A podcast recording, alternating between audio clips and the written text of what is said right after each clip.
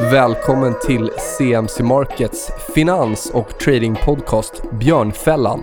Vi som kör den här podden heter Nils Brobacke och Kristoffer Berggren och vi arbetar båda som analytiker på CMC Markets. CMC Markets är nätmäklaren som riktar sig mot dig som är intresserad av aktiv handel. Vi erbjuder handel i CFDer på aktier, index, råvaror, räntepapper och valuta i fler än 10 000 produkter världen över. All handel sker via vår kostnadsfria och prisbelönta handelsplattform. Vi finns nu i 17 länder och är börsnoterade på London Stock Exchange.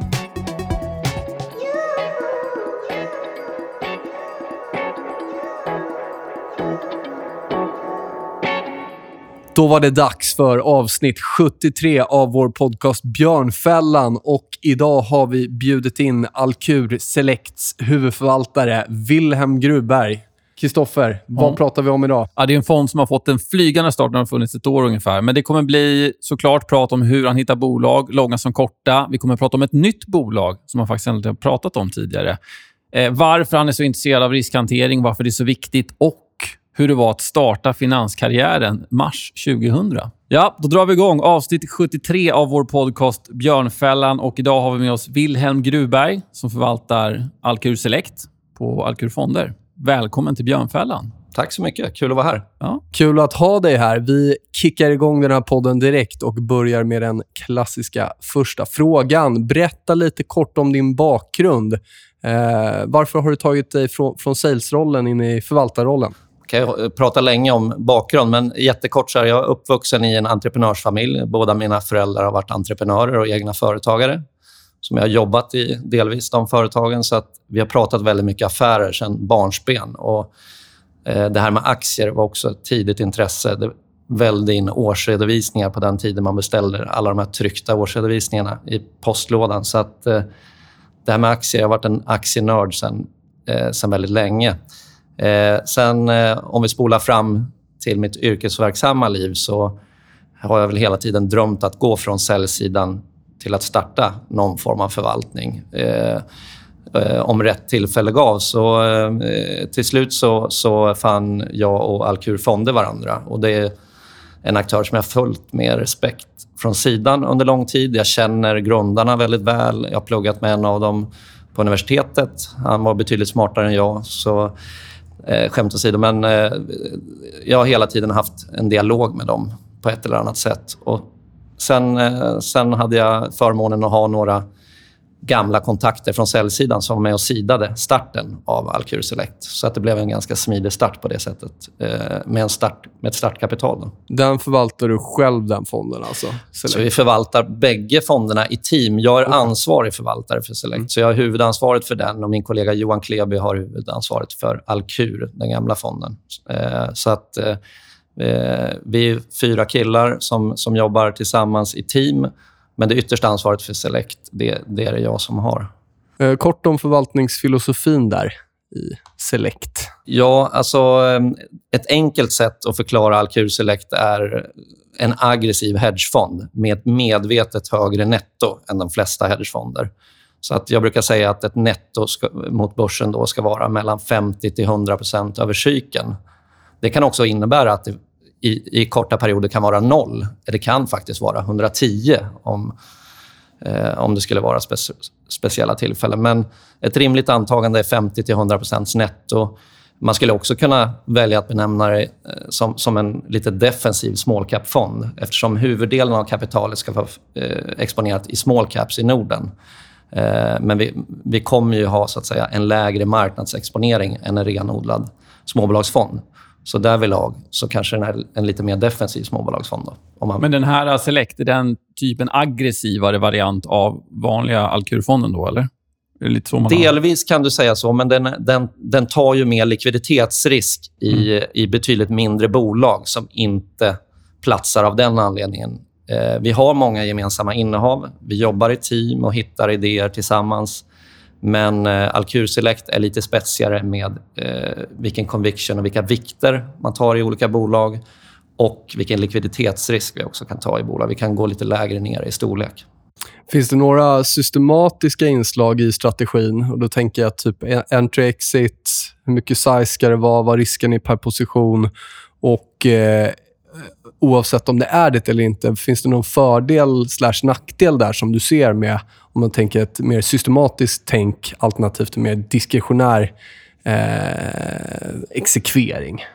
På vissa faktorer är vi väldigt systematiska och där vi hela tiden har en dialog om eh, conviction och rangordna conviction i vår portfölj och idéer och framförallt att sizea eh, betsen. Och där har vi gått tillbaka och tittat historiskt på den gamla fonden och där har vi sett att eh, det, eh, ofta där vi har mest conviction har vi inte haft eh, den size vi ska ha. Eh, att, att den ska differentiera sizen. Så det har vi jobbat väldigt systematiskt med och också ha med oss in i den här produkten. Eh, annars, eh, annars ska jag inte vilja säga kalla saker och ting systematiskt, men just, just med eh, riskhantering, netton och hur man sizar positioner. Där försöker vi jobba väldigt systematiskt. Så vi... att det är alignat med conviction i idéerna. Om vi tar eh, sizingen där då. Ja, kan du ge oss lite input i hur ni tänker? Eh, låt ja. oss säga att ni har en sån här illikvid aktie som du pratade om. Hur, hur, eh, hur går ni tillväga för att få den sizen som ni vill? Ja, alltså en initial position i ett bolag som inte har lång historik, där går vi aldrig in med full size direkt. Utan där, där måste bolaget bevisa sig. Och I Alcur Select så, så är det väldigt differentierad vikt. Eh, säg att vi sen start här har haft fyra till sex innehav med 8-10 procents vikt. Väldigt hög koncentration i toppen i bolag som jag har känt väldigt länge, där jag är väldigt komfortabel, har en väldigt bra dialog. Det kan vara, det vara styrelse, huvudägare och ledning där vi känner oss väldigt komfortabla med utvecklingen i bolaget.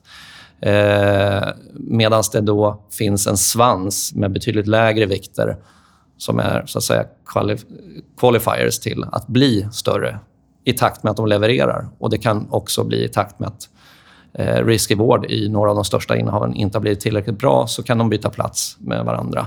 Eh, men många kan tycka att vi har lite stor eh, size av bo alltså antal bolag är ganska stort. Det kan vara 70-80 innehav med kortboken. Då. Eftersom vi har en lång och en kort bok så kan man tycka att vi har ganska många innehav med väldigt låg vikt. Så träffar vi rätt där så får andelsägarna inte så stor payback mm. på den analysen. Men det, de är där för att vi ska lära känna dem, för att vi ska tvingas följa dem efter varje rapport och följa upp dem. Och Sen kan de kvalificera sig till toppen. Och när de gör det, när du säger leverera, då är det rent prismässigt. Alltså när de har genererat en viss avkastning så vågar ni öka den positionen. Det är, det... Nej, levererat är när, när all fundament är på plats, okay. ledningen, ja. det ledningen säger stämmer, kvartal ut, kvartal in när vi tycker kanske äh, aktiepriset är ännu mer förmånligt. Okay. Äh, så det skulle kunna vara en situation där, där aktierna har gått ner i värde som ni blir mm, ja, ökar den positionen? Det, det skulle kunna vara ett ja. exempel. Men, men återigen, det, det kanske är ett bolag som har träffat en gång kanske inte hamnar på 8-10% bara för att priset har gått ner. Utan, men däremot så kan, kan det få en större vikt. Att det successivt lyfts i portföljen. Det är intressant det här som du säger att man mer tvingas följa bolagen. För så har även andra förvaltare sagt som har varit här att de tar en väldigt liten position i bolag som de är intresserade av. Kanske inte för att de just vill köpa nu, men när de väl har en position så måste de börja följa upp bolaget på ett helt annat sätt. Vilket det är inte konstigt, men att man börjar peta lite, då blir man intresserad och då tvingas man följa kvartalsrapporterna närmare och sen kanske man vågar skala upp när man ser att den här lilla, lilla positionen ändå börjar liksom, utvecklas åt rätt håll. Värt att lägga till är kanske hypotesen är, om jag tar ett bett som en halv till en procent, vilket inte är så stort, då är det ändå så att jag tycker den initiala hypotesen och risk-reward utifrån hur den värderas ser väldigt attraktiv ut redan då. Eh, conviction, full conviction får man när man får lite mer historik från bolaget och får mm. lite mer liksom, stabil grund och att, att de verkligen levereras i den riktningen som man har tänkt sig. Jag tänker de här bolagen som har väldigt stor vikt. Tolererar man mindre så att säga, underleverans från bolagen. Då, eftersom om de fortsätter underleverera kommer de straffa fonden väldigt mycket mer än till exempel kanske nya bolag man tar in. Jag tänkte på Proax som ni har nu, som har nästan 10 vikt. Det. det. finns andra bolag, Lindab har ganska stor vikt och så, där, och så Bolagen i sig har gått ganska kraftigt. Tänker man någonting i de banorna av att det är en stor position som har gått bra. Om de här börjar underleverera kanske marknaden värderar om och så kommer de straffa fondens performance. Jag, jag försöker att inte lägga så stor vikt vid hur performance har varit i bolagen, eh, alltså aktiekursmässigt. Eh, för, för det största min, misstaget, liksom vi var inne på det här innan programmet om mental bias. Eh, är det någonting som jag försöker undvika är det här att klippa av vinnare mm. och köpa mer i förlorare på grund av en aktiegraf eller liksom kursutveckling eller andra psyko, liksom mer psykologiska saker som, som man ofta kan gå snett i. Så att sen är det klart att är, har det varit en omotiverad uppgång i ett kärninnehav, då säljer vi gärna av en, en del av det. Men då baserar ni den avsäljningen på värderingen snarare? Ja. Att den har sprungit iväg. Du nämner ju risk-reward. Det är någonting som vi ofta pratar om här i eh, Björnfällan, eh, oavsett förvaltningsstil. Vad är bra risk-reward för dig? mellan tummen och pekfingret? Vill du ha liksom tio gånger uppsida kontra nedsida? Eller vad, vad letar ni efter? Sen förstår jag att det är individuellt för individuella case. Ja, ja, jag kan säga så här. Det jag tror vi tänker lite annorlunda. Jag är lite opportunistisk i min stil. Jag investerar i alla typer av branscher som jag förstår och kan identifiera en upp och en nedsida i. Och nummer ett, tror jag, som vi lägger mycket tid på, det är att eh, titta på nedsiderisker i, i case. Och, eh, sen tänker vi också riskjusterad avkastning. Eh, vad är bra avkastning om man köper ett tråkigt Holmen där kanske skogen förklarar hela börsvärdet och mer därtill om man är oerhört långsiktig i sin investering. Där kanske 5-8 årsavkastning är fantastiskt bra. Medan i vissa andra bolag som jag har, tillväxtbolag, där, där har jag en förväntad avkastning som är betydligt högre men där risknivån också är betydligt högre. Och Det gäller att kunna kategorisera casen i olika riskklasser.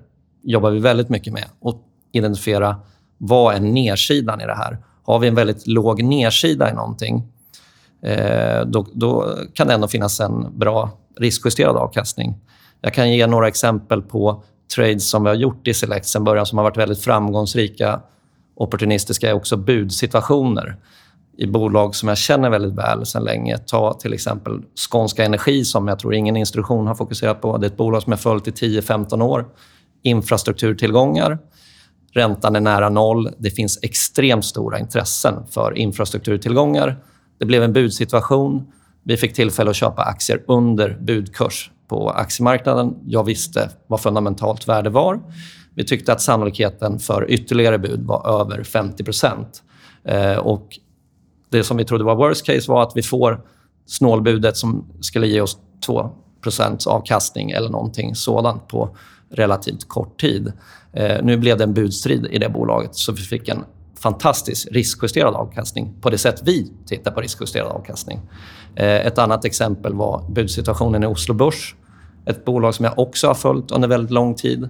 Man skulle kunna säga att det också är en infrastrukturtillgång. Monopol på aktiehandel i princip i Oslo.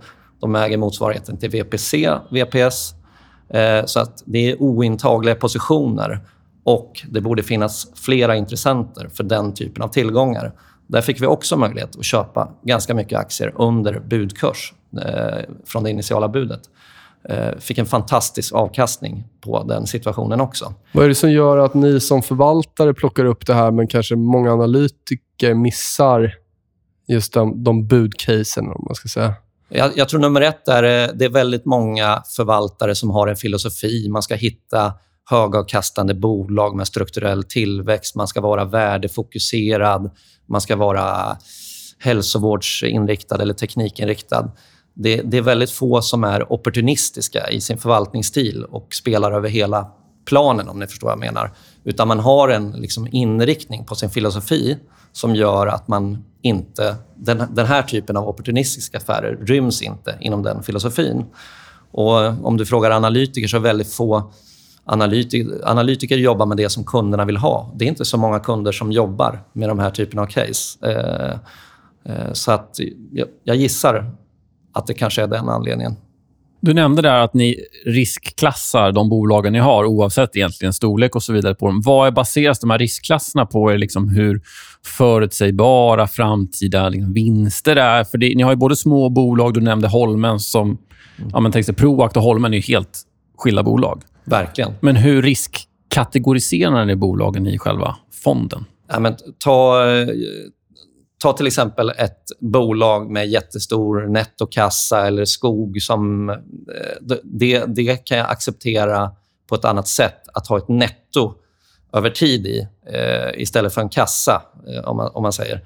Så, så att eh, jag försöker bygga en konstruktion på portföljen där jag tar hänsyn av vad jag tycker risknivån är i de olika verksamheterna. Har, har jag ett eh, bolag som inte har positiva kassaflöden, vilket jag nästan aldrig har i portföljen, så blir det en oerhört liten position och eh, den, den, har lite röd flagg på risknivå mm. hela tiden i portföljen. Och eh, så försöker jag tänka. Balansräkning är ett sånt annat exempel. Högt skuldsatta bolag. Eh, det ska vara väldigt speciella skäl de kommer in. Jag har några såna. Eh, men där är också lite röd flagg. Eh, det, det, är också...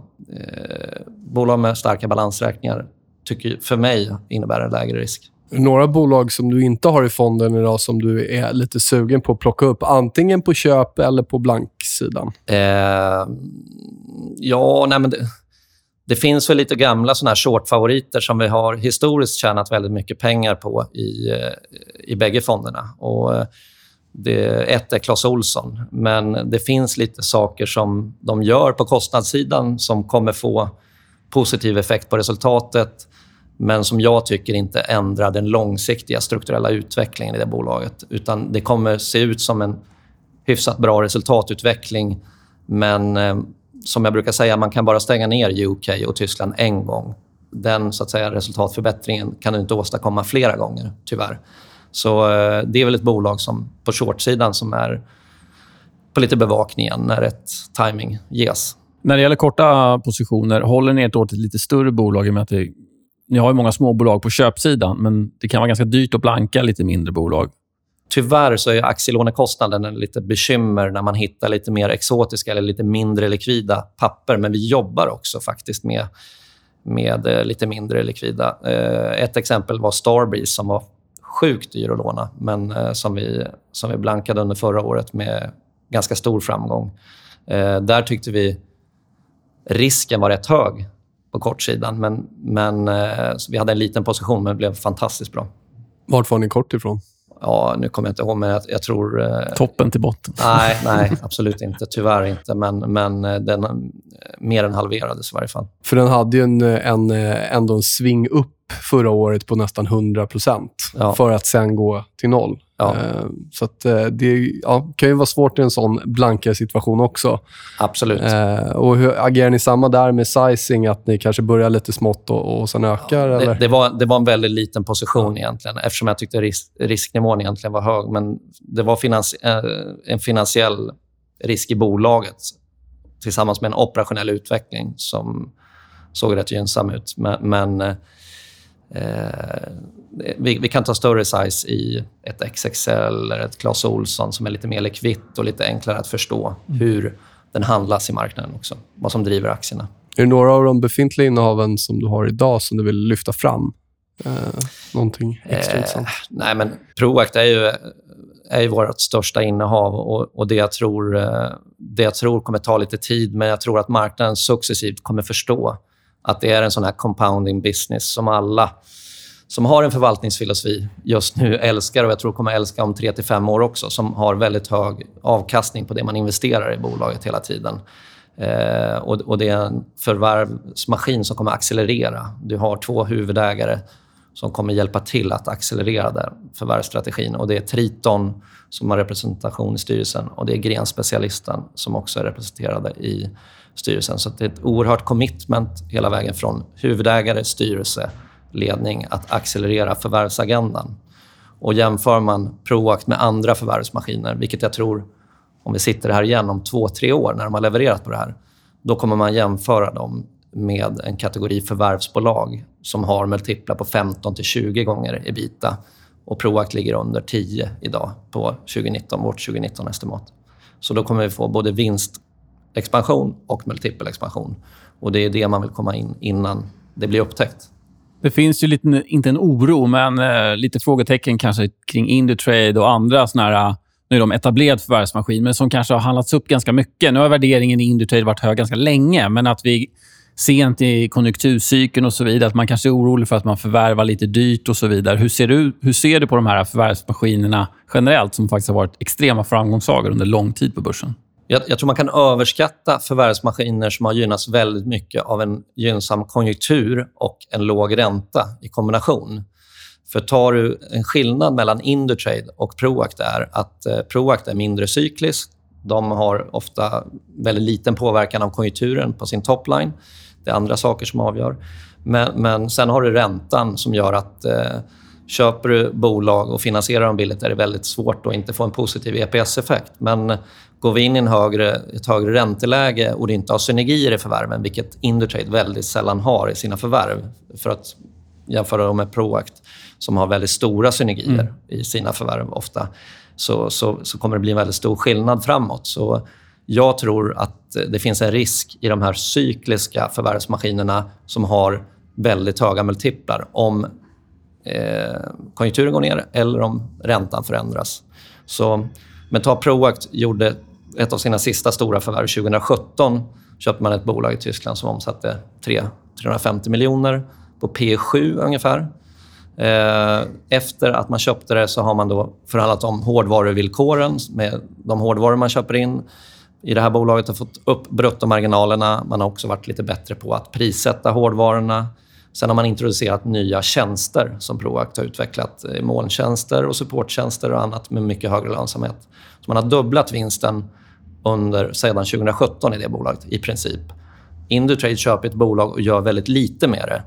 Och Det är en oerhört stor skillnad i en förvärvsmaskin som kan skapa de värdena.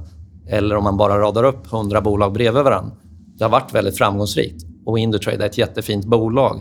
Men jag tycker värdeskapandet i bolag som gör någonting med bolagen och förvärvar kommer vara mycket större. Ett bolag som ni fortfarande äger, Lindab, ja. har ju haft en fantastisk uppgång, får ja. man ändå säga. Absolut. Eh, hur ser du på den aktien just nu, rent tekniskt? Jag tror vi handlades lite över 100 spänn innan vi gick in här. Eh, på kort sikt så ser den ganska överköpt ut om vi kommer ner under 100 här igen. Bara ur den tekniska approachen. Vad, vad har du för vi? Är ni fortsatt långa och starka eller vad, vad kommer hända? Jag, jag tror... Eh, jag, innan jag kom hit så har jag lyssnat in på kolet med, med Lindabs ledning. och... Eh, det som jag tror kommer fortsätta överraska på uppsidan är vad man håller på och jobbar med på prissidan på olika saker. Du har en accelererande uppgång i bruttomarginaler och jag tror att det finns förutsättningar för marginalen att fortsätta stärkas. Och analytikerna har eh, innan rapporten justerat upp sina estimat på den här vinstvarningen lite grann. Jag tror det finns en sannolikhet att man eh, justerar upp de långsiktiga prognoserna lite för lite även fortsatt. Sen med det sagt så har aktien gått fantastiskt bra och det är ganska rimligt kanske att den tar en andhämtning här nu. Men eh, om, om den aktien kommer ner så kommer jag sannolikt köpa för jag tror om nåt har förutsättningarna förbättras för att det här bolaget ska nå sitt finansiella mål om 10% marginal, vilket ingen i marknaden tror på. Vi, har varit inne på några aktier här som ni äger och så vidare. Men var börjar du någonstans när du ska börja leta bolag att då till exempel köpa. Du nämnde det förut att många har du känt länge, men ni hade ändå 50 bolag i fonden, så jag kan tänka mig att alla kanske inte har känt så länge. Liksom vad, vad börjar gräva någonstans? Till att börja med tur, nu är vi liksom en till kollega här sedan en tid, Micke Holm, som tyckte vi var bästa småbolagsanalytikern på stan. kommer från Danske Bank och han har varit hos oss nu några månader. Så att nu är vi liksom fler eh, speaking partners på jobbet och bollar idéer, aktienördar som hittar och gräver fram idéer. Sen har vi ett nätverk både av de som har investerat i vår fond som vi hela tiden bollar idéer med. Och Det är kul att ha den typen av investerare i fonden så man kan få någonting tillbaka av också, där man mm. gillar aktier. Så att vi har ett nätverk eh, som... Jag har mitt eget nätverk som jag har jobbat upp eh, under 17 år på, på säljsidan som jag försöker nyttja till att hitta idéer. Det finns också några kontakter på säljsidan som är bra liksom, och vaska fram bolag som är intressanta som man kan fortsätta göra jobbet på. Så att, eh, vi, eh, vi försöker använda hela vårt nätverk för att vaska fram bra idéer och titta på. Och Jag tror det som man måste vara när man är förvaltare är att man måste vara väldigt nyfiken och hitta nya bolag, inte fastna i gamla holdings och bara gamla affärer som man gillar, utan vara nyfiken på nya sektorer, nya affärsmodeller, nya bolag eh, för att antingen diskvalificera dem eller sortera fram nya kandidater. För om man, om man inte har den där nyfikenheten, då tror jag att man långsiktigt kommer vara en väldigt dålig förvaltare. Om man bara ska äga, jag ska bara äga bank, det är stabilt och bra. Då, det tror jag är väldigt riskabel filosofi som förvaltare. Är det temabaserade case ni är ute efter? Jag tänker heta sektorer eller upcoming-sektorer eller börjar ni underifrån och försöker hitta bolag med ja, låga värderingar men ändå bra avkastning på kapital och så vidare? Och så vidare? Ja, men det kan vara en kombination faktiskt. Teman... Jag har ju lite förkärlek för mjukvarubolag. Det har blivit en rätt stor del av portföljen. Jag har följt eh, mjukvarubolag sen förra techbubblan, tänkte jag säga. Så att jag, jag har följt techsektorn under väldigt lång tid från sidan och träffat mycket bolag. Eh, så, så, att det är en sektor som ligger mig varmt om hjärtat. För jag gillar recurring revenues, låg churn, starka kassaflöden, eh, bra pricing. Och det, det, mjukvaror äter världen, var det någon kollega till mig som sa. Men när man börjar använda mjukvaror i verksamheter, offentlig sektor och så, det är oerhört sticky och väldigt svårt när det är integrerat i ett arbetsflöde att använda en mjukvara. Mm. Det, det, det är som att börja röka. Det är därför Swedish Match är en bra investering. För att det är oerhört svårt att bli av med konsumenten. Mm. Och det är extremt kostsamt för företag. De ska byta affärssystem när de liksom har kört in Exakt. det. det är, ja. Så att eh, det, det, det är väl ett tema som... som eh, så länge värderingarna är rimliga och bra, om man hittar bra bolag, så är det ett tema som vi gillar. Vi ska hoppa över lite på performance. Om vi tittar här i slutet av 2018 så var det ju en ganska tuff marknad för många och ni klarade er eh, bra jämfört med, med många. Vad var det som gjorde att ni, ni eh, levererade ändå så pass bra resultat i den perioden? Hade ni en defensiv vy i början av hösten? Eller vad, hur, hur var ni positionerade och varför levererade ni ändå?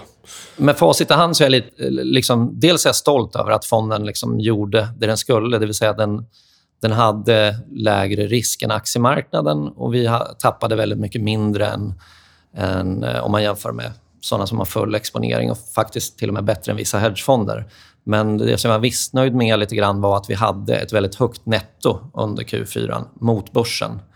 Eh, men det som gjorde att eh, vi i princip inte tappade någonting, till exempel i december som var väldigt blodigt, var att vi hade väldigt bra alfa på vår kortbok. Och, eh, vi hade en eh, fullträff i XXL. Sen hade vi en rad mindre shorts som också föll väldigt väl ut. Och det som, eh, eftersom fonden är rätt liten och jag jobbar i småbolagssegmentet som jag förstår och jag har sett dynamiken i flöden i upp och nedgångar under 15-20 års tid eftersom jag jobbat i den kundkategorin så, eh, så finns det möjlighet för oss att skydda portföljen i såna där situationer. Att till exempel hitta short som korrelerar väldigt bra med våra longs för att på det sättet skydda den och eh, vara lite mer snabbfotade än större fonder. Eh, och, och Vår ambition är inte att bli en stor fond utan det ska vara en liten nischad fond. Vad är målet med AUM? Ja, vi, vi, har sagt att vi kommer stänga fonden eh, ungefär kring en, en och en halv miljard. För om vi fortsätter att bygga fonden större så kommer det att påverka avkastningen negativt. Och, eh, vi har våra egna pengar i fonden, vi har kunder som gillar produkten och avkastningen i produkten är det absolut viktigaste. Så att, eh, därför säger vi att vi kommer stänga fonden när den blir för stor, vilket är kring en miljard. Lite drygt och nu har ni nu har vi 250 miljoner ja. ungefär per dagsdato. Det är lite kvar. Så, så, vi har lite kvar att jobba på. så efter det här avsnittet? Ja, precis. skynda, fynda. Ja. Ja. Men vad tycker du? Vi pratade här om att ni gick in i ja, men hur ni låg positionerade i den här stökigt slutet av året. Vad, om man tänker på hur marknaden agerar och kanske kommunicerar och på sociala medier, nyhetsrubriker. Just det här att det är kaos ena månaden eller ena kvartalet. Sen så nu om man tittar på början av det här året så känns det som att det är glömt för länge sedan. Börsen är upp, ja, inte 20% längre, då, men det, har varit, det är totalt skilda världar. Vad tycker du om liksom det fenomenet på marknaden? Börsen är ju väldigt intressant. Det är liksom psykologi. Och just det där som du nämner är oerhört svårt att liksom analysera och positionera sig för. Eh, man, man, får spela bollen där den ligger hela tiden. och Vi försöker vara disciplinerade och långsiktiga i, i liksom våra investeringar. Eh, men, men, och inte fokusera för mycket på de här stora, kortsiktiga rörelserna. Men det finns väldigt mycket möjligheter när marknaden är som den är, när det är extremt uppåt eller som i slutet på Q4, när det är väldigt turbulent, så skapas det möjligheter. Så att jag tror, är man aktiv i de här perioderna så kan man addera lite antingen riskjustering eller avkastning om man gör, om man gör det bra. Om vi kollar på nettoexponeringen där så har ni ändå gått från, jag tror det var 89% i januari eh, till att ligga 65% i mars. Och Nu har ni skalat upp det så ni är uppe på en, nästan 90% igen. Eh, hur går tankarna där? Berätta. Hur har ni tänkt och vad, vad är tankarna framgent? Den, för det första, den kan slå lite grann i eh, intramånad nettot beroende på om vi gör något större block eller någon position som vi får in och så ska vi arbeta bort nettot. Så att, eh, om man tar en enskild dag så kan nettot eh, se ut på ett sätt medan vår ambition är någonting annat. Men under efter så att säga februari-mars så kommunicerade vi med våra kunder att vi tyckte att marknaden hade gått väldigt snabbt och att vi liksom hade en ambitionsnivå att ta ner nettot. Så att eh, per idag så är nettot eh, kring 80, men om någonting så är det på väg ner, skulle jag säga. Eh, för vi tycker väl att marknaden gått väldigt snabbt och eh, vi tycker väl att det är dags för en liten, liten paus. Det har varit en fantastisk avkastning på väldigt kort tid. Eh, Men är det då, då är det alltså avkastningsrörelsen som är det som ni liksom sätter finger på eller att värderingen har kommit upp en del? Det har inte blivit några bubbelvärderingar direkt. Utan det har ju kommit upp såklart med tanke på uppgången. Men är det mer uppgången i sig ni liksom är lite fundersamma kring? Nej, i, i, några fall, I några fall så har vi väl tagit ner size där aktierna har gått bättre än sitt fundamentala värde. Och Sen eh, tycker vi ofta att när det blir såna här snabba rörelser på så kort tid att, eh, att det makes sense att ta ner något mm. nettot. Eh, så, så, ingen rocket science kanske. Teknisk analys, något ni applicerar. Nu var vi uppe där 1675, samma motstånd som höll ihop 2015, 2017, 2018 tror jag också. Eh, är det någonting som ni tar hänsyn till? Eller? Absolut. Vi, eh, jag, jag, lägger inte supermycket tid på det, men vi sitter i ett team och jag har två kollegor som jobbar, jobbar väldigt mycket med det, där vi diskuterar liksom, positionering och eh, nivåer och he, hela den biten. Så att eh, vi har en dialog och det är också en input i till exempel ett netto från en månad till en annan eller en vecka från en till en annan. Så men är det en eh, analys av de enskilda bolagen eller att ni kanske tittar lite bredare på hur ja, men index har betett sig just för det här med att ändra nettot, hedga och så vidare? Det är väl kanske lite mer marknadens nivåer än... Eh, alltså, om du ska fine-tuna ett innehav så kan väl teknisk analys vara bara en, en liten del i om du ska skala eller siza upp den. Det, det, det, är ingenting som är centralt, men det kan påverka på marginalen timing i en position hur vi reducerar den eller hur vi bygger upp den. Ungefär så skulle vi kunna säga. En fråga som jag gillar alltid att ha med det är frågan kring sharp ratio. Eh, berätta lite hur tankarna går där. Det finns ju självklart, eh, om man vill marknadsföra en fond så är det fantastiskt med en hög sharp. Och Jag vet att ni har en fantastisk sharp. Å andra sidan, eh, kritikerna säger då att amen, det där motsvarar, eller det reflekterar inte hela risken utan att man någonstans liksom, eh, lägger den där risken i en ryggsäck som man sen får se när det väl händer. Eh, vad är dina tankar kring er Sharp och Sharp generellt sett? Det, det är naturligtvis en, en, ett mått som vi tittar på. Och eftersom vi jobbar med så här... En, ett av våra ledord är riskjusterad avkastning, sunt risktagande. Så, så tittar vi väldigt mycket på risk. Sen kan man titta på risk på jättemånga olika sätt. Vi, vi kanske har en ännu mer förfinad sätt att mäta risk eftersom vi tittar... Många tittar på eh, standardavvikelse och hur aktier rör sig. Jag kan ge ett exempel idag. Eh, Holmen rapporterar idag och en delårsrapport för mig i Holmen är mycket mindre risk än vad marknaden tycker risken är i Holmens rapport. Som Iggesund kommer med svaga siffror idag. Aktien går ner.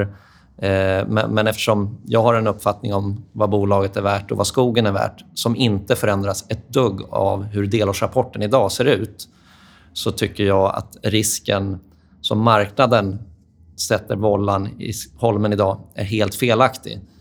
Det kan vara ett exempel på hur vi ser på risk som skiljer sig från de som mäter standardavvikelse och sharp. Eh, så därvidlag så tänker vi risk på ett annat sätt.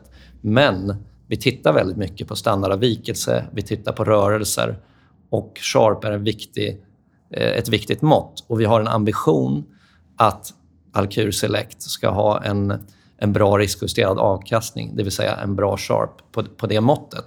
Och eh, ambitionsnivån är väl liksom att över tid slå en, en blend av småbolagsindex och stor, eh, det breda indexet till lägre risk. Eh, och, och, så här långt så har Alcur Select haft en lägre standardavvikelse vare sig än alla nordiska börsindex, en småbolagsindex och en bättre avkastning. Och Det är liksom ambitionsnivån. Även om den är väldigt högt satt så, så är det fortsatt ambitionsnivån att, att standardavvikelsen ska vara lite lägre eh, än börsen. Men jag, jag, många gånger kan jag inte hålla med om hur marknaden tycker risk är. Alltså, eh, marknaden, eh, vissa stiftelser eller institutioner tycker det är låg risk om det inte är eh, noterat. Till exempel private equity-innehav där värdena rör sig en gång i kvartalet eller halvåret är låg risk eftersom det inte händer så mycket. Det är också när det konkar då. och eh, extremt skuldsatta innehav och så vidare. Det tycker man är låg risk eftersom det rör sig väldigt lite. så att säga. Medan då Holmen, som rör sig kanske 3% på dagens rapport, är extremt hög risk. Och jag undrar, har man rätt? Har marknaden rätt om man mäter risk på standardavvikelse? Det kan man verkligen diskutera lång tid. Och min högst personliga tanke är att jag, jag ser inte risk på det sättet. Men vi, vi tittar på sharp och vi tittar på standardavvikelse. Det är viktiga mått. Eh, du, du nämnde att du var opportunistisk i din förvaltning till skillnad mot många andra. Eh, standardavvikelse på uppsidan, är det egentligen något negativt? Är inte Sortino ratio då kanske ett bättre mått att titta på? Ja, det kan man fråga sig eh, faktiskt. Ehm, eh, med facit i hand så, så hade jag haft ännu högre brutto i Select när jag startade så hade vi fått en ännu bättre avkastning om jag hade haft större bets på alla shorts, större size och större size på alla longs. Så, så liksom det hade varit eh, bra risk att ta. så att säga. Det hade gynnat fondandelsägarna, men eh, det... Mm, eh, vi försöker vara rätt balanserade ändå. Och när det gäller till exempel bruttoexponering i fonden så guidar jag att det ska vara 150 200% över cykeln. Vilket innebär att vi hela tiden kommer ha en kortbok som är hyggligt stor och en ganska stor långbok också. Eh, men vad kommer det här... Eh, för många förvaltare, även om de småbolagsförvaltare, det är sällan man hör att de nämner risk så mycket som du gör. Eh, var kommer det tankesättet ifrån? För det är nästan... Jag vill inte säga att du pratar som en trader, men det är mycket, mycket mer åt eh, riskkontrollhållet än en vanlig småbolagsförvaltare som vi kanske har intervjuat eller som man lyssnar på intervjuer hos. Var, var kommer det här tankesättet ifrån? Nej, men jag tror att det är en skillnad.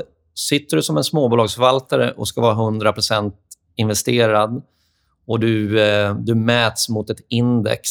Eh, de mäter risk utifrån hur man avviker från ett index. När jag investerar i bolag, det sista jag undersöker är hur mycket det väger i index. Det betyder absolut ingenting för mig när jag investerar. Om det väger 5% i småbolagsindex eller om det väger 0% i småbolagsindex. Det är helt irrelevant när jag gör min investeringsprocess. Eh, och Jag tror skillnaden när de flesta förvaltare har ett mandat och ska slå eller följa ett index, de kikar väldigt mycket mer på komponenterna. Eh, eh och, och liksom, det blir deras eh, sätt på risk och det är egentligen inte risk för mig. utan eh, Det blir väldigt annorlunda filosofi, så som jag ser på det. Och se, så som Det är också hur mandatet är. Om du sitter på en stor bank och ska förvalta en småbolagsfond då, eh, då antar jag att de överordnade tittar på... Du kan inte ha 20% i kassan. Det får man inte för fondbestämmelserna. Du får inte avvika allt för mycket från index för då slår alla riskmodeller i taket. Så att eh, hela poängen med att starta den här fonden var att det skulle vara min filosofi och det skulle inte vara styrt av såna typer av processer utan att det ska vara väldigt eh, mycket frihetsgrad hur man förvaltar fonden på så sätt som jag tycker man förvaltar riskjusterat. Eh, hur ser för, förvaltningsmandatet ut där? Då? Vad får du göra? Får du blanka index? Får du handla valutor, råvaror? Eller är det, är det enskilda aktier på lång och kortsidan som gäller? Vi, vi får uh, ha 20% large cap. I, eh, och det är Norden, vi får investera i Norden, noterade bolag. Vi får investera i onoterat upp till 10% men det har vi aldrig nyttjat. Och uh, Det är heller inget liksom, det, det, ska vara, om det här bolaget ska noteras om några kvartal, ni kan få vara med. Alltså, det är hypotetiskt. Men man kan säga att 20% får vi investera i stora bolag och jag tycker det är en bra differentiator också för att eh, ibland är likviditet väldigt värdefullt. Och dessutom så finns det från tid till annan väldigt bra case bland de större bolagen eh, som, som, eh, som kan vara intressanta. Och du kan, som, som jag sa, likviditeten där, du kan nolla innehavet på en dag eh, med mm. min fondstorlek, vilket är oerhört attraktivt att ha den komponenten med. Så, så det är en, sen är det då resten är småbolag och då är det egentligen från noll till drygt 50 miljarder, så det är ett väldigt brett spann. Så jag har väldigt stora frihetsgrader i hur jag komponerar portföljen. Och blankningar kan ske i termin. Jag försöker undvika termin på, på kortsidan så gott det går och skapa alfa i enskilda bolag och och ha liksom bra idéer också i kortboken. Genomarbetade kortidéer. Så att valutor och råvaror, det är min filosofi. Jag har ingen edge, så jag handlar inte det. Eh, kan det vara ett implicit valutabett att du köper en aktie som du har? Liksom, tror att det kan vara en komponent som kommer driva avkastningen? Det, det kan ju vara så. så liksom, eh, ta, ta Holmen, kanske en av de största vinnarna på Ingves Eh, politik och den svaga kronan. Sen tittar alla på reported earnings som är kraftigt straffade av hedgar. Tittar du på intjäningen på spot-SEK i Holmen så är den ju betydligt högre än på de redovisade siffrorna.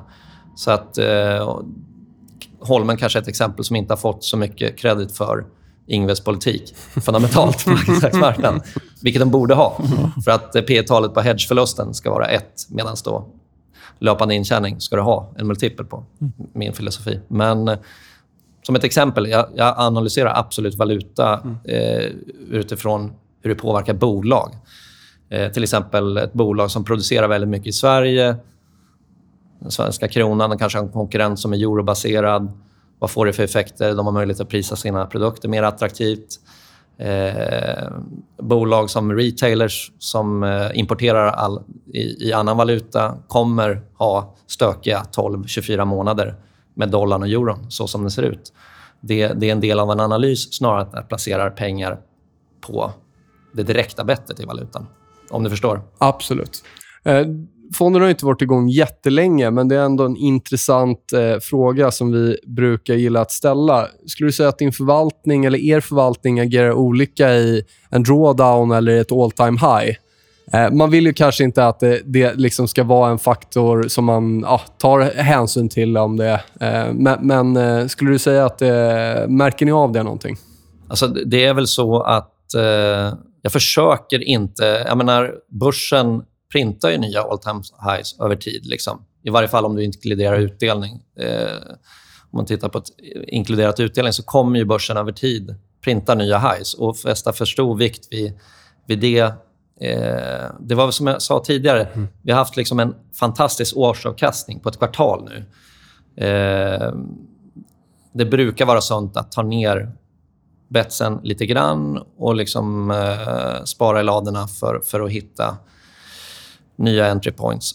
Det kan vara fel, men vi, vi försöker inte vända och vrida portföljen väldigt mycket baserat på just det du säger. Om, om, vi tar PNL-kurvan då, all time high slash drawdown, alltså fondens avkastning. Är det nåt som... Nu såklart, nu kommer det hänga till relativt stor del ihop med hur index presterar eftersom det ändå, ni köper aktier ja. eh, mer än ni säljer aktier. Nej. Men eh, inget som... Det, det, det, det, ska vi inte låta få påverka Nej. hur vi ska positionera oss, utan det ska vara en väldigt fundamental vy på det hela.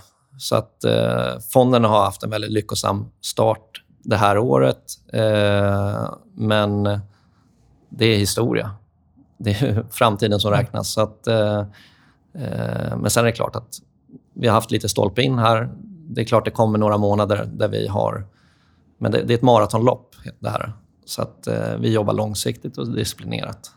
Du har ju varit igång, eh, eller jobbat länge i branschen nu. Jag tror jag såg på LinkedIn att du började i mars 2000. Det var en intressant start, startmånad. Precis. Eh, hur, har du varit med om någon incident eller någonting, någon händelse så där, under de här åren som har gjort att du kanske har förändrats som investerare eller ändrat ditt syn på marknaden? Ja, men någonting som jag tror, liksom, i min bakgrund, som jag tror är väldigt värdefullt är att jag har varit med om flera finansiella krascher. Jag har varit med om Eh, I familjen har vi varit med om en fastighetskrasch på 90-talet där vi var väldigt exponerade. Eh, jag har varit med om techkraschen i början på 2000. Vi jobbade på HQ som var väldigt extremt fokuserade på teknikbolag. HQ Technology hette investmentbanken under en period. Eh, så jag har sett den krisen på nära håll när vad som hände med de här bolagen när de inte fick finansiering, mm. de hade inga kassaflöden och Lehman-krisen. Och Det har också präglat min syn på, på risk och risktagande. Det är kanske därifrån din risk, ja, som du nämnde, det är nog därifrån det kommer kanske. Då. Att du har risk före kanske reward snarare än reward före risk. Ja, jag, åt, åtminstone har jag risk högre upp än reward, mm. än de flesta.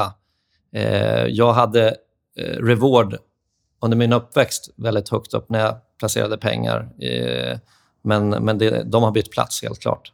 Eh, vi har pratat en hel del innehav. Har du något innehav som eh, kanske tagit in precis i fonden eller som ni jobbar er in i eller som lite spännande just nu utöver Proact och andra som du har vurmat för? Ja, men jag, kan, jag kan väl eh, nämna ett bolag som jag inte har nämnt offentligt tidigare, varken på EFN eller på, i, i något forum. Exklusivt för Björnfällan-lyssnarna här. Precis. Ja, trumvirvel, trumvirvel. Sista, sista halvåret uh, har vi successivt byggt upp en position i Pricer, mm.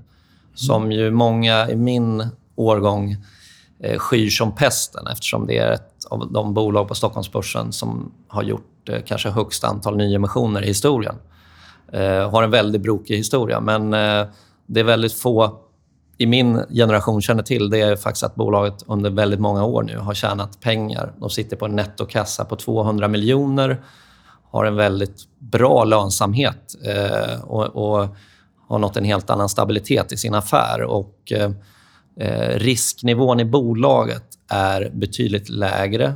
Eh, de genererar som sagt väldigt bra kassaflöden. De har nettokassa på 200 miljoner. De har en kundbas som är betydligt mer diversifierad än för fyra fem år sedan när eh, ett fåtal kunder stod för väldigt stor del av omsättningen. Eh, så att de, de, har byggt en stor installerad bas av eh, digitala prisetiketter. Ni kanske känner till. Mm. Eh, och de har en unik teknik som skiljer dem från konkurrenterna som är snabbare, energisnålare.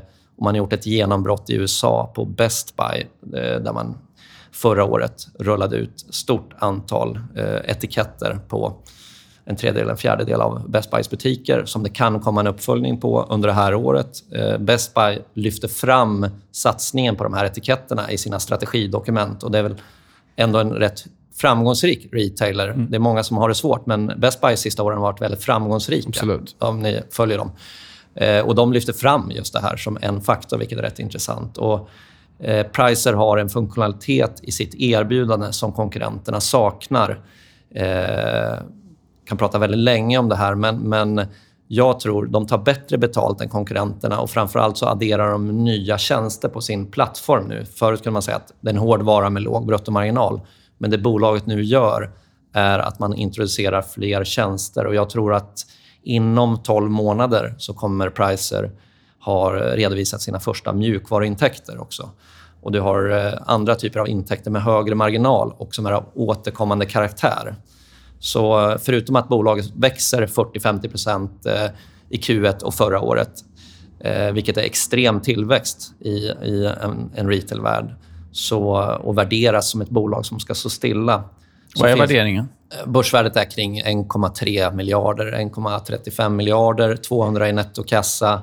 Så ett ganska blygsamt EV och säg 11-12 gånger rörelseresultatet för innevarande år på ett bolag som har väldigt bra tillväxt. Nu tror jag inte man ska extrapolera 40-50 mm. tillväxt, men om det här bolaget växer 15-20% med den här värderingen och den operationella hävstång som det ger, så är det ju alldeles för billigt. Och dessutom så har en installerad bas där det har återkommande orders hela tiden från eh, kundbasen. Så att risknivån i affärsmodellen har gått ner. Det här med att online växer så mycket att man blir tvungen att stänga fysiska butiker och så vidare. Du pratar om att man har utvecklat utbudet. Är det någonting man också har tagit, in sig, tagit sig in på den sidan? Eller hur, hur är risken där? Om... om man inte tror att all handel ska ske eh, på, liksom online. online, vilket jag inte tror, utan jag tror att det finns omnispelare som Best Buy eller det mm. finns eh, dagligvaruhandel är ett väldigt stort område för... Om, om du tror att alla dagligvarubutiker ska läggas ner och Best Buy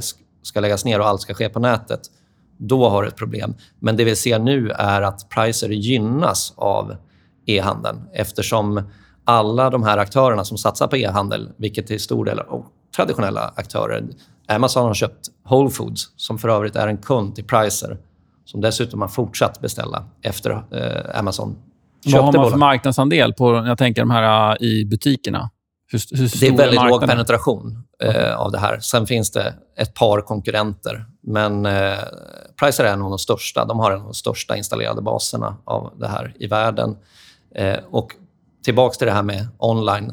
Det som händer också är att du måste möta kunder med rätt priserbjudande. Du måste kunna skifta Eh, om du är XXL, har samma pris på nätet och butiken. Eh, nu är XXL kanske ingen kund, men eftersom det ligger här bredvid så eh, du måste ha realtidsprissättning i butik och i nätet. Och eh, du digitaliserar ett flöde i butikerna. Mm. Och, eh, det är ganska kostsamt att göra på det gamla sättet. Det finns en, en bra payback i att göra investeringen i Prices system. Hur ser ägarbilden ut? Då? Har de någon stabil ägare? Och...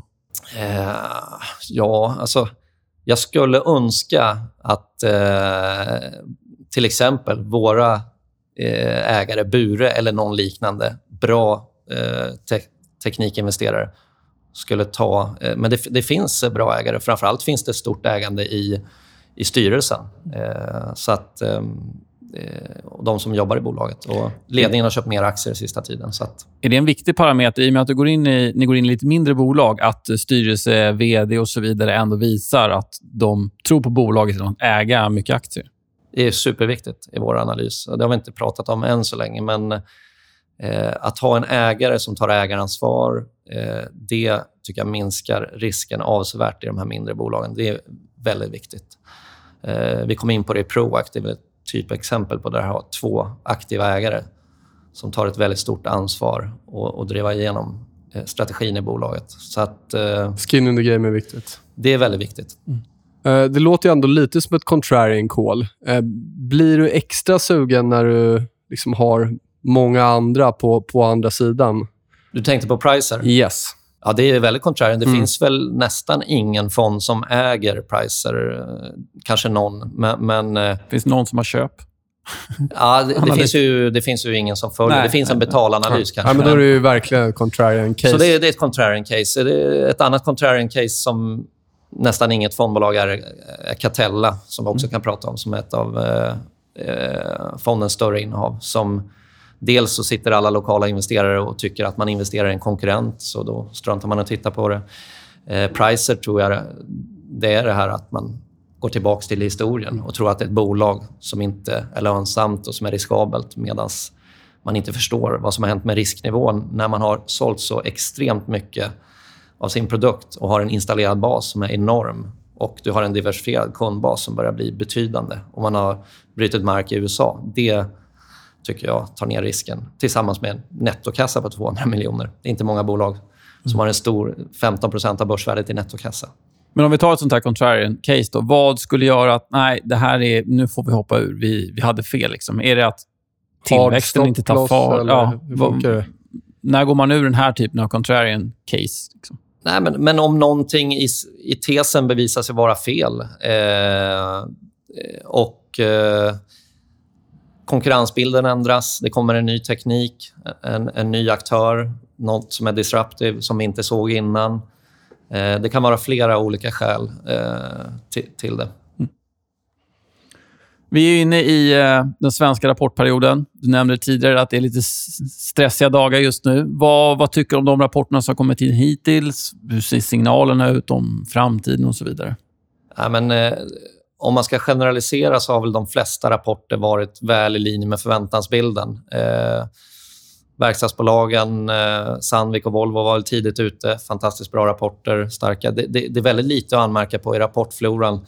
Eh, det jag tycker eh, om jag ska nämna en sektor som jag tycker strukturellt har det jobbigt och där man tycker sig också se det i rapporterna så är det bankerna vars räntenetto tror jag i samtliga fall var sämre än, vi, eh, än, än förväntansbilden. Och räntenettot och marginalutvecklingen där är ju det absolut viktigaste eh, för en bank. Och där har du jobbiga trender. Och är det någonting som jag tror kan vara en långsiktig short så är det nog banksektorn. Tekniskt sett så toppade de ju redan i höstas och nu har det ja, blivit mer och mer stök och de har inte kommit upp till de nivåerna ännu. Är du lång eller kort SEB? För jag såg att SEB var med i, i fonden. Nej, alltså jag har i princip varit nettokort bank sen jag började på Alkur. Och jag har väldigt svårt att se vad som ska ändra den inställningen eftersom eh, tittar du på bank, om du ska göra en liten enkel sak så kan du titta på hur vinstutvecklingen... Jag brukar alltid titta på hur har vinstutvecklingen varit i det här bolaget sen sista konjunkturtoppen. Och den stora, och då, och då hamnar vi ofta på 2007. Där pikade verkstadsvinster, bankvinster och så vidare. Och tittar du på bankerna från den mätpunkten så eh, säg att eh, mellan 0 och 4 procents vinsttillväxt har de fyra svenska bankerna haft. Och då har du ändå och Då tänker jag på rörelseresultat före kreditförluster som jag tycker är det mest kvalitativa sättet att mäta på en bank. För att vi har haft skattesänkningar som man kanske inte ska extrapolera att de kommer i framtiden. Kreditförluster rör sig fram och tillbaka. Men det är väldigt eh, svag vinsttillväxt över lång tid. Och Då har vi ju faktiskt sett att eh, vi har haft den största kredittillväxten i hela världen kanske i Sverige under den här perioden. Och boomande fastighetspriser och därtill hörande boutlåning. Vi har haft eh, en privat konsumtion som varit en av de bästa i världen under den här perioden. Vi drabbades inte lika mycket av Lehman-kraschen som en del andra. Eh, vi har haft jättefin marginalutveckling på bolån. Eh, och ändå åstadkommer de inte mer än det här. Och Då har då SEB, Nordea och Swedbank... Jag tror faktiskt alla de tre bankerna har emitterat fler aktier dessutom under den här perioden. Eftersom från tid till annan så krävs det att en bank gör nyemission när det blir jättestora kreditförluster, vilket vi tenderar att ha glömt vid det här laget. Jag har inte pratat kreditförluster på år och dagar, men de kommer ju eh, när det går som allra sämst. Så att, du är med andra ord kort SEB? ja, jag, jag, jag, är kort. Eh, jag kan säga kort. som så, jag är kort flera banker. Ja, du är flera banker. Okay. Ja. Det, det här med, du gjorde någon stresstest där med att kolla topp, eh, eh toppvinsttillväxten. Kollar du på, även på toppmarginaler i andra typer av bolag än, än banker när du ska göra någon form av stresstest av var de befinner sig just nu, kanske i relation till toppnivåer? Ja, alltså... Att bedöma marginalen är ju oerhört viktigt om, om, eh, och uthållig marginal. För att eh, tyvärr är det så att i de allra flesta bolag så varierar marginalerna med cykeln. Sen finns det ju många bolag som, som har en väldigt bra marginal. Ta de här mjukvarubolagen som har en strukturell tillväxt till exempel. Där, där har du ju en stigande marginal. I, till och med vissa bolag visar stigande marginal när konjunkturen viker mm. eftersom de ändå växer i, i lågkonjunktur, vissa av de här bolagen. Så där blir, får man titta på det lite annorlunda. Tittar du på ett cykliskt bolag så försöker vi bedöma över cykelmarginal, vilket ju oftast är någonting annat än vad vi just nu befinner oss på. Så att eh, det, det är viktigt naturligtvis. Sådär, vilken intervju. Vi sa just det, det kanske blir möjlighet att, att få bjuda in dig igen här och fortsätta samtalet. Eh, stort tack för idag. Eh, något sista du vill tillägga där? Ja, men, superkul att vara här och nästa mm. gång får vi se till att köra när det inte är rapportperiod. Ja, det ska vi göra. Säger vi så. Lycka till. Tack så mycket. Tack.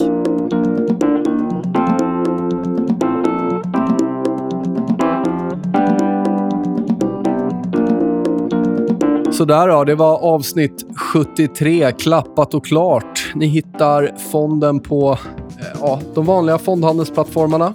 Väldigt intressant avsnitt. Eh, vi sa det här när vi var klara att du måste komma tillbaka. Så vi Ja. hoppas att han vill det. tar vi, tar vi en, en till pratstund. Frågor och funderingar, tveka inte att höra av er till oss. Eh, ni kan kontakta oss på Twitter, ni kan mejla oss, ni kan slå oss en signal. Missa inte Trade CMC, vår nyhetssajt. Eh, kommer upp mycket intressant. Mm. Något annat? Nej, jag tror vi rundar av där. Lämna en review om ni tycker att det här var kul. Ja, säger vi så. Ha det gott. Hej, Tjena. hej.